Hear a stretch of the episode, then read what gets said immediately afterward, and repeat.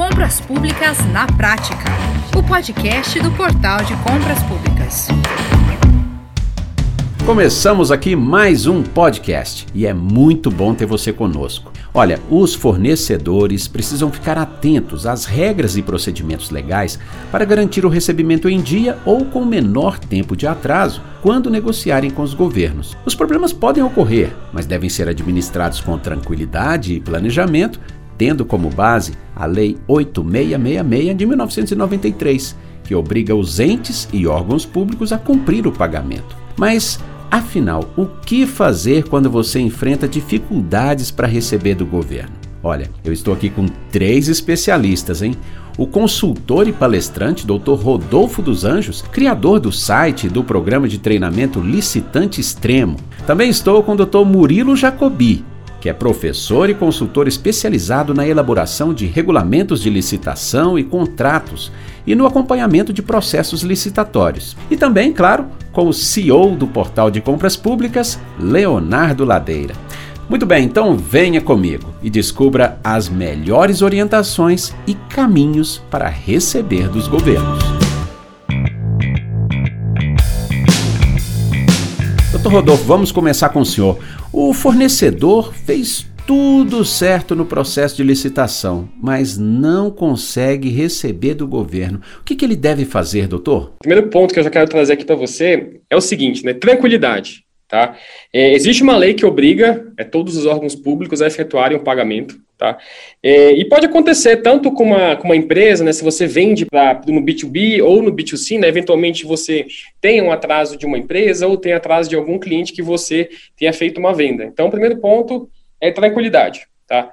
O que eu sempre recomendo é, para os meus alunos, para os meus clientes, até mesmo quando eu falo com o meu time, quando eu faço as minhas vendas, primeiro ponto é sempre estudar o órgão, né? É estudar, ver se está tudo certo com o órgão. E o segundo ponto, fazer um estudo pessoal, né? Ver se as minhas documentações estão ok, é, ver se as minhas certidões estão ok, se eu não estou com nenhuma pendência. Que o que eu vejo é que muitas vezes o atraso Está mais no lado do fornecedor do que no lado do governo. Não que não aconteça um atraso, atrasos acontecem, mas é, as medidas de prevenção são muito mais do nosso lado como fornecedores do que do lado do governo. Agora, é, doutor Murilo Jacobi, o fornecedor ele tem a legislação a seu favor em relação à obrigatoriedade e à ordem de pagamentos, não é? é? Eu pergunto que providências jurídicas podem ser tomadas? Muito bem, Max. É, esse é um tema extremamente delicado, porque, veja, o maior problema que a gente precede a isso é, são dois. O gestor público, o fornecedor que trabalha com licitações, tem poucos instrumentos para cobrar esse valor.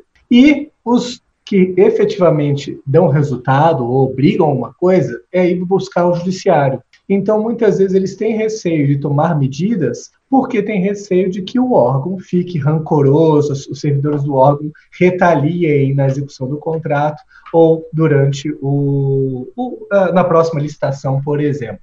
Então, quem trabalha com licitação tem poucas ferramentas. Qual é o grande direito que protege quem é, trabalha com licitações fornece para o governo? É que a administração pública tem, por previsão legal, o dever de obedecer à ordem cronológica de pagamento.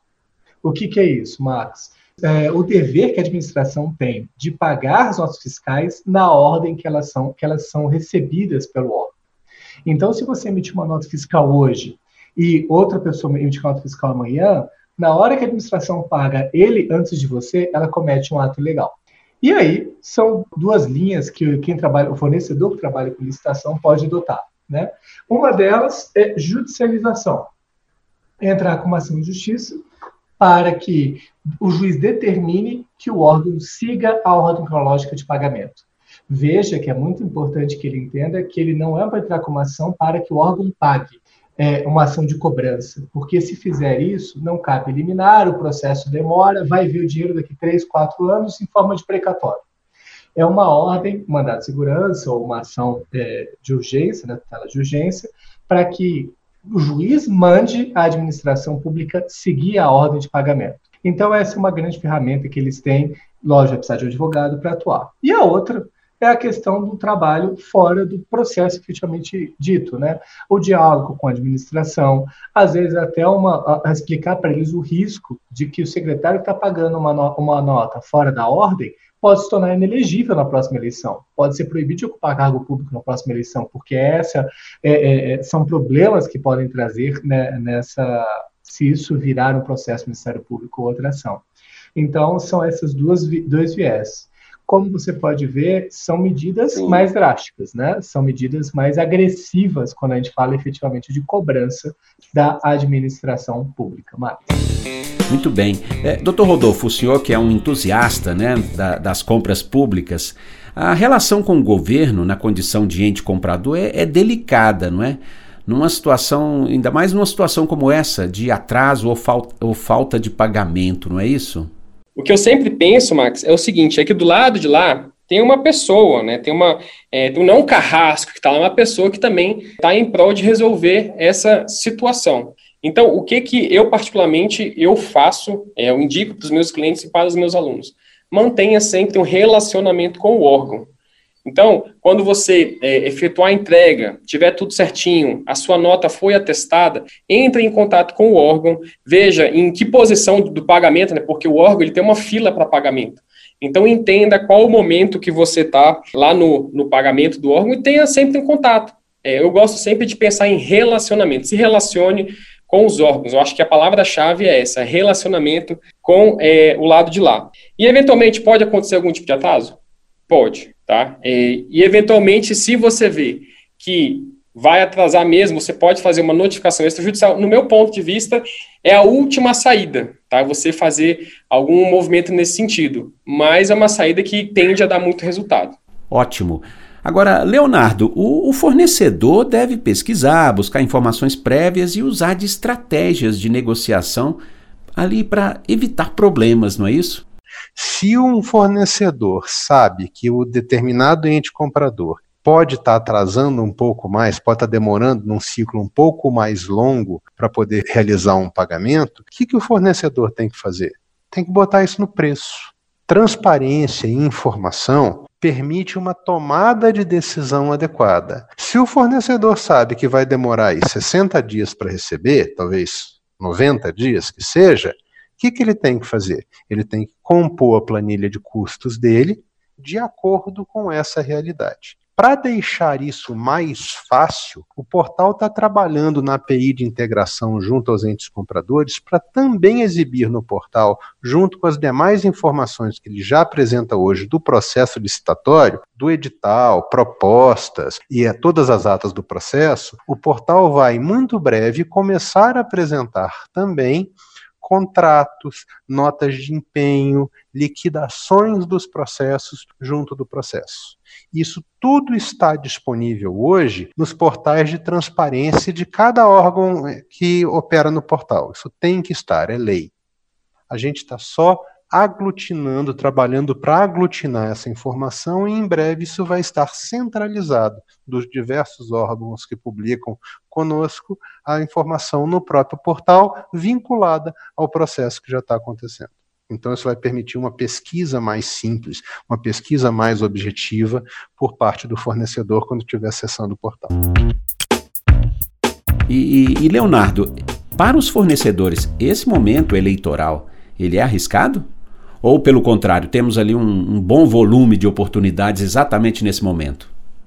O volume de oportunidades ele muda muito pouco nesse período. O que, que muda? Muda o porte dessa oportunidade. As compras, por conta das exigências desse processo de final de mandato, e o principal cliente do portal do lado do comprador são municípios que estão partindo para processos eleitorais agora, né? Agora em novembro vão acontecer. Então o que acontece? O volume de compras diminui, porque o, o, comprador tem como obrigação não, não comprar, não assumir compromissos para além do próprio mandato. Então, o que acontece nessa época são as licitações, normalmente em modalidade de registro de preço, é, que permitam que, que o próximo gestor, caso não haja uma reeleição, é, tenha os contratos necessários para fazer ele próprio a aquisição dos bens e serviços que ele vai precisar utilizar no começo do mandato dele. Então, o volume que você tem de processos tem e tem essa característica. Você normalmente tem, por mandato corrente, compras menores e um crescimento muito significativo das atas de registro de preço para permitir uma certa flexibilidade durante essa transação de governo. Doutor Murilo Jacobi, é, então vamos lá, resumindo, não é? Informação prévia, documentação em dia e buscar apoio de quem realmente entende de negociações com os governos. Essa é a fórmula? Procure um apoio especializado que conheça de gestão pública. A pior coisa que você pode fazer é pedir o apoio de alguém que não tem experiência em licitação para tentar cobrar esses valores. Porque, como por exemplo comecei falando, você entrar com uma ação de cobrança contra o governo é a pior medida que você pode entrar é a garantia que você só vai ver esse direito daqui, desse dinheiro daqui 4 ou 5 anos. Então, uma, uma, buscar um apoio, uma assessoria de uma empresa especializada em licitação, que tenha vivência com o gestor público, isso é extremamente relevante. E é, se preparar sempre, evitar que a administração pública tenha desculpas para dizer que você não fez direito, por isso que ele atrasou. Né? Você não procedeu da maneira correta, por isso que você atrasou. Eu acho que esses são os principais cuidados. Vender para a administração pública é um nicho altamente com retorno muito interessante se você fizer, souber trabalhar bem, mas o risco é muito grande se você não for profissional. Então, eu acho que esse é a primeira, é a, são as sugestões, orientações que eu posso dar para ajudar nossos ouvintes. Aí.